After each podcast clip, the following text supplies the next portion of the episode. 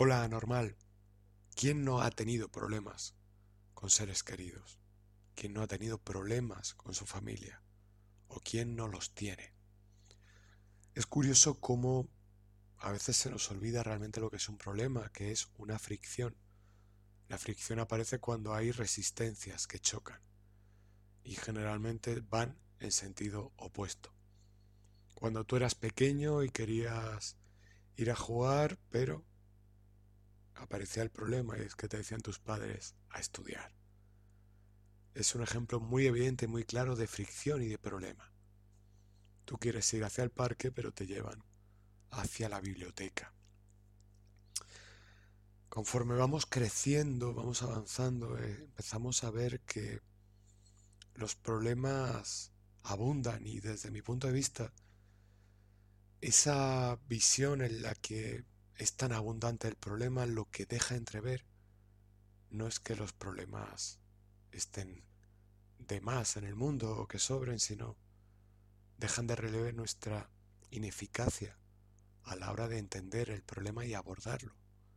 Porque un problema es una fricción y se resuelve simplemente yendo en el sentido opuesto al que quieres ir cuando sientes que existe el problema. Hoy voy a hablarte de los problemas familiares y te voy a dar un consejo que siempre funciona para resolver esos problemas. Antes de nada, muchas gracias a todos los que sumáis, os sumáis al podcast, a Isis, que es una nueva fan del podcast aquí en iVox, y a todos los que me seguís en redes sociales, especialmente en Instagram, donde desde hace un par de semanas estoy publicando pensamientos en forma de imagen y reflexión. Muchas gracias por estar aquí y empezamos. Yo soy Paco Navas y esto es Nos vemos en el camino. ¿Le importaría decirme de quién era el cerebro que yo puse ahí? ¿No se enfadará usted? Palabra que no me enfadaré. De A no sé qué. ¿A no sé qué? ¿Mm? ¿A qué? A normal. Anormal. Estoy seguro de que ese era el nombre. Esto lo digo mucho en consulta privada y es que, y bueno, tiene mucho que ver con cosas que os he dicho en las últimas semanas. Os he hablado mucho del mapa que seguimos todos en nuestra vida y tienes que entender que generalmente los problemas más frecuentes son aquellos en los que hay intereses contrapuestos. Tú puedes tener un problema con un hermano o con una hermana o con tus padres porque tenéis intereses diferentes. Y muchas veces esos intereses van condicionados por el legado o por la dinámica, bien sea antigua llamada legado, bien dinámica presente, creada, de nueva creación, a veces porque llegan nuevos miembros a la familia, la pareja de un nuevo familiar o el hijo de un nuevo familiar o el nuevo hijo de un familiar crean una dinámica totalmente diferente, igual que también puede venir generada por una ruptura, por un divorcio, por una separación, por un matrimonio, en fin, todo cambio implica una alteración en la dinámica. Y esas dinámicas, si te das cuenta, al final cada familia suele ser una dinámica repetitiva con variaciones generación tras generación, pero hay un componente, un denominador común que se mantiene en esa dinámica. Hay quien dice que cada familia tiene una esencia, y es cierto, porque cada familia tiene un ADN que se va modificando ligeramente con cada generación. Igual que en una familia sois todos, se ve que sois familias porque tenéis la misma nariz o el mismo tipo de cuerpo, pero no tenéis el mismo tipo de cuerpo, aunque muy parecido que vuestro bisabuelo pero sin ser iguales tenéis unas semejanzas. Eso también se extrapola a las dinámicas en cuanto a los problemas relacionados con el interés que mantiene cada uno de los miembros. Y da igual cuál sea el problema, da igual cuál sea el caballo de batalla, porque siempre caemos en un obstáculo, sobre todo cuando se trata de seres queridos, cuando se trata de familia, porque tu familia puede haber estado ahí para ti siempre o puede no haber estado nunca, pero tienen un sitio reservado en tu vida. Se supone que tu padre y que tu madre te tienen que querer, se supone que tu hermano o que tu hermana te tienen que acompañar en tu camino, por eso hermano significa ir de la mano. Y se supone que tus primos pues tienen que ser personas que están ahí de apoyo, sin ser los que estén en la primera línea de fuego, igual que tus tíos. Pero la vida o las dinámicas chocando con la vida cambian esa estructura y a veces se da el caso de que, por ejemplo, te cría tu abuela en lugar de tu madre o de tu padre, o que tu hermano mayor realmente es tu papá, porque es quien ha desempeñado ese rol ante la ausencia de quien tenía que desempeñarlo realmente, que era papá, el papá biológico. Todo esto te lo cuento porque quiero que entiendas, perdón, ha sonado una notificación que voy a quitar ahora mismo, porque estoy grabando. Como te decía, todo esto te lo cuento porque quiero que tengas una perspectiva de lo que voy a decirte, y es que tus problemas respetándolos enormemente, porque para ti es un problema todo aquello que vives en primera persona y no da el resultado que deseas, pero no tienes el copyright de los problemas en este mundo, todo el mundo tiene problemas, simplemente hay diferentes niveles de problemas. Hay gente que se ahoga en un vaso de agua y considera problemático romperse una uña y hay gente que lo que considera problemático es no tener un sentido, una misión en su vida. Hay gente que considera problemático no tener dinero y hay gente que considera problemático no tener amigos para pedirles comida si no tienen dinero para comer. Todo es relativo y todo obedece a la visión que tú pongas de tu realidad. Y obviamente todos los problemas son importantes. Es tan importante quien no tiene para comer como quien siente que no tiene amigos o no tiene un plan que hacer o quien siente que no se encuentra a sí mismo no porque sean igual de importantes objetivamente, sino porque desde el punto de vista emocional para quien los vive, son una resistencia en ese momento. Por tanto, todo problema es digno de respeto, pero cada cual tiene el derecho, el libre albedrío, la elección de elegir en qué tipo de problemas quiere generar la resistencia de su vida. Y los problemas familiares son algunos de los más habituales, de los que más malestar, más lágrimas, más noches en vela o más lágrimas no derramadas sino reprimidas nos generan. Y hay un denominador común en todas esas dinámicas y es que hay una mentira. Ya sabes que yo me jacto de ser una persona honesta y cuando digo honesto es en término dicotómico, o se es honesto o no se es honesto. Por tanto, solamente puedes ser honesto si eres 100% honesto. Si eres un 99% honesto, no eres honesto. En este lenguaje dicotómico que en términos de honestidad sí trato de utilizar siempre. Tú no eres honesto con tu familia, porque no les dices lo que realmente sientes o lo que realmente piensas de ellos. Eres deshonesto, porque dices lo que crees o aparentas o pones la cara, la máscara o la palabra que creas que encaja en lo que debes de decir para que suene bien, porque tu familia, al fin y al cabo, es gente a la que amas. Es gente que si la sientes lejos te gustaría tenerla más cerca. Y es por tanto gente con la que te sientes comprometido, en el sentido de que si dices algo y te retiran el saludo, te va a doler, te va a herir. Por tanto, piensas, aunque sea unas milésimas de segundo, qué es lo que vas a decir. Y tratas de no decir lo que piensas si crees que decir lo que piensas puede suponer un problema. Y el problema es que te retiren parte de ese cariño. Pues la solución que te voy a dar es muy sencilla. Decir lo que piensas. Y sé que ahora tú estarás pensando, como diga lo que pienso, mi familia no me habla. Como diga lo que pienso, me retiran la palabra. Pero eso solamente va a pasar si el único que dice lo que piensas eres tú.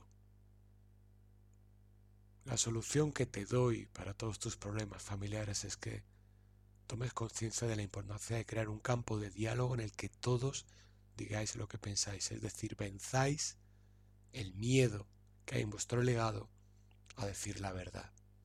Es muy probable que vengas de un legado, si tienes estos problemas en los que está penalizado hablar honestamente. Y ahí tienes la solución a todo.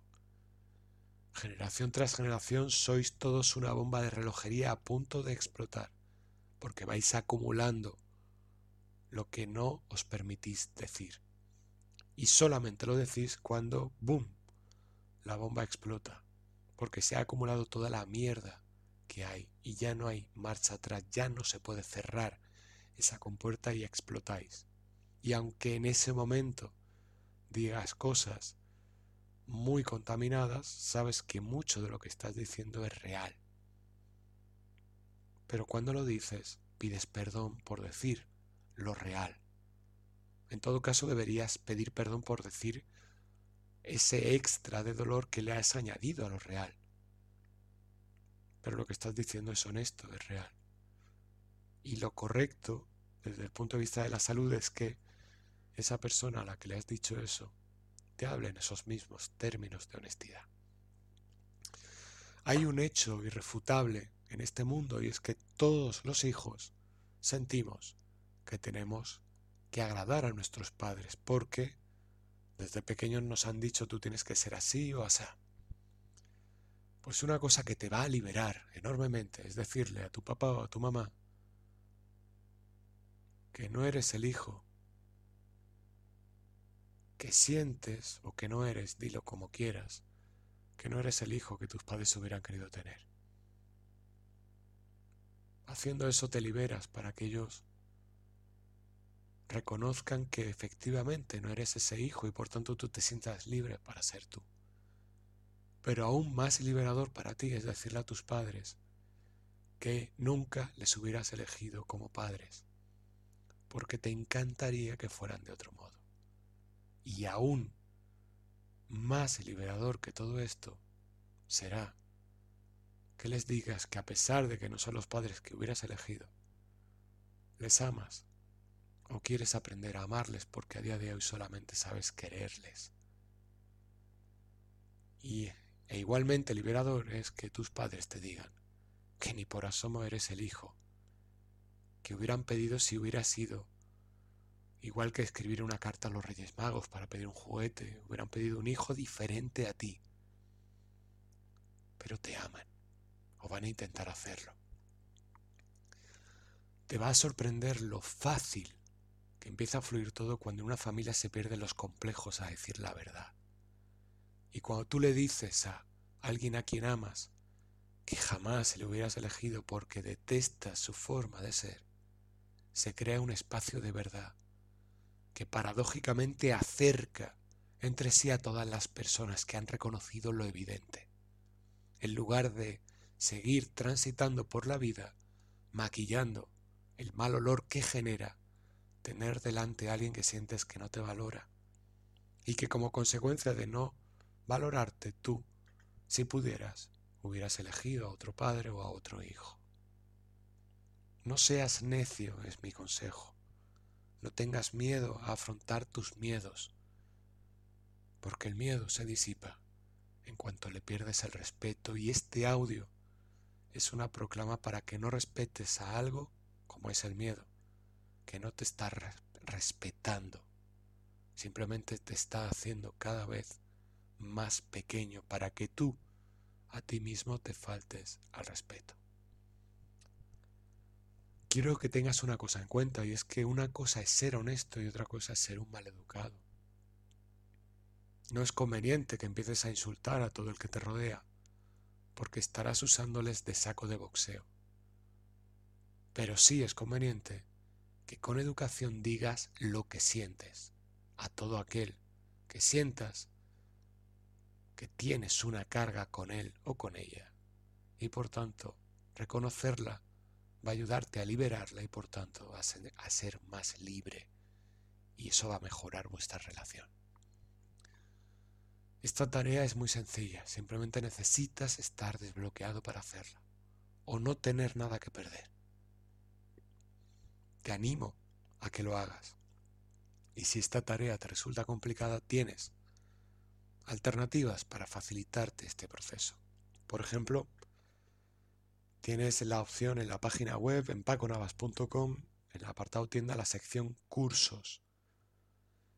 En los 10 cursos que hay, tienes algunos que van a ser especialmente útiles para que tú puedas desarrollar esta tarea. Tienes el curso Cómo solucionar relaciones tóxicas, el curso Energía, el curso Cómo hablar con personas tóxicas y el curso Sanar relaciones.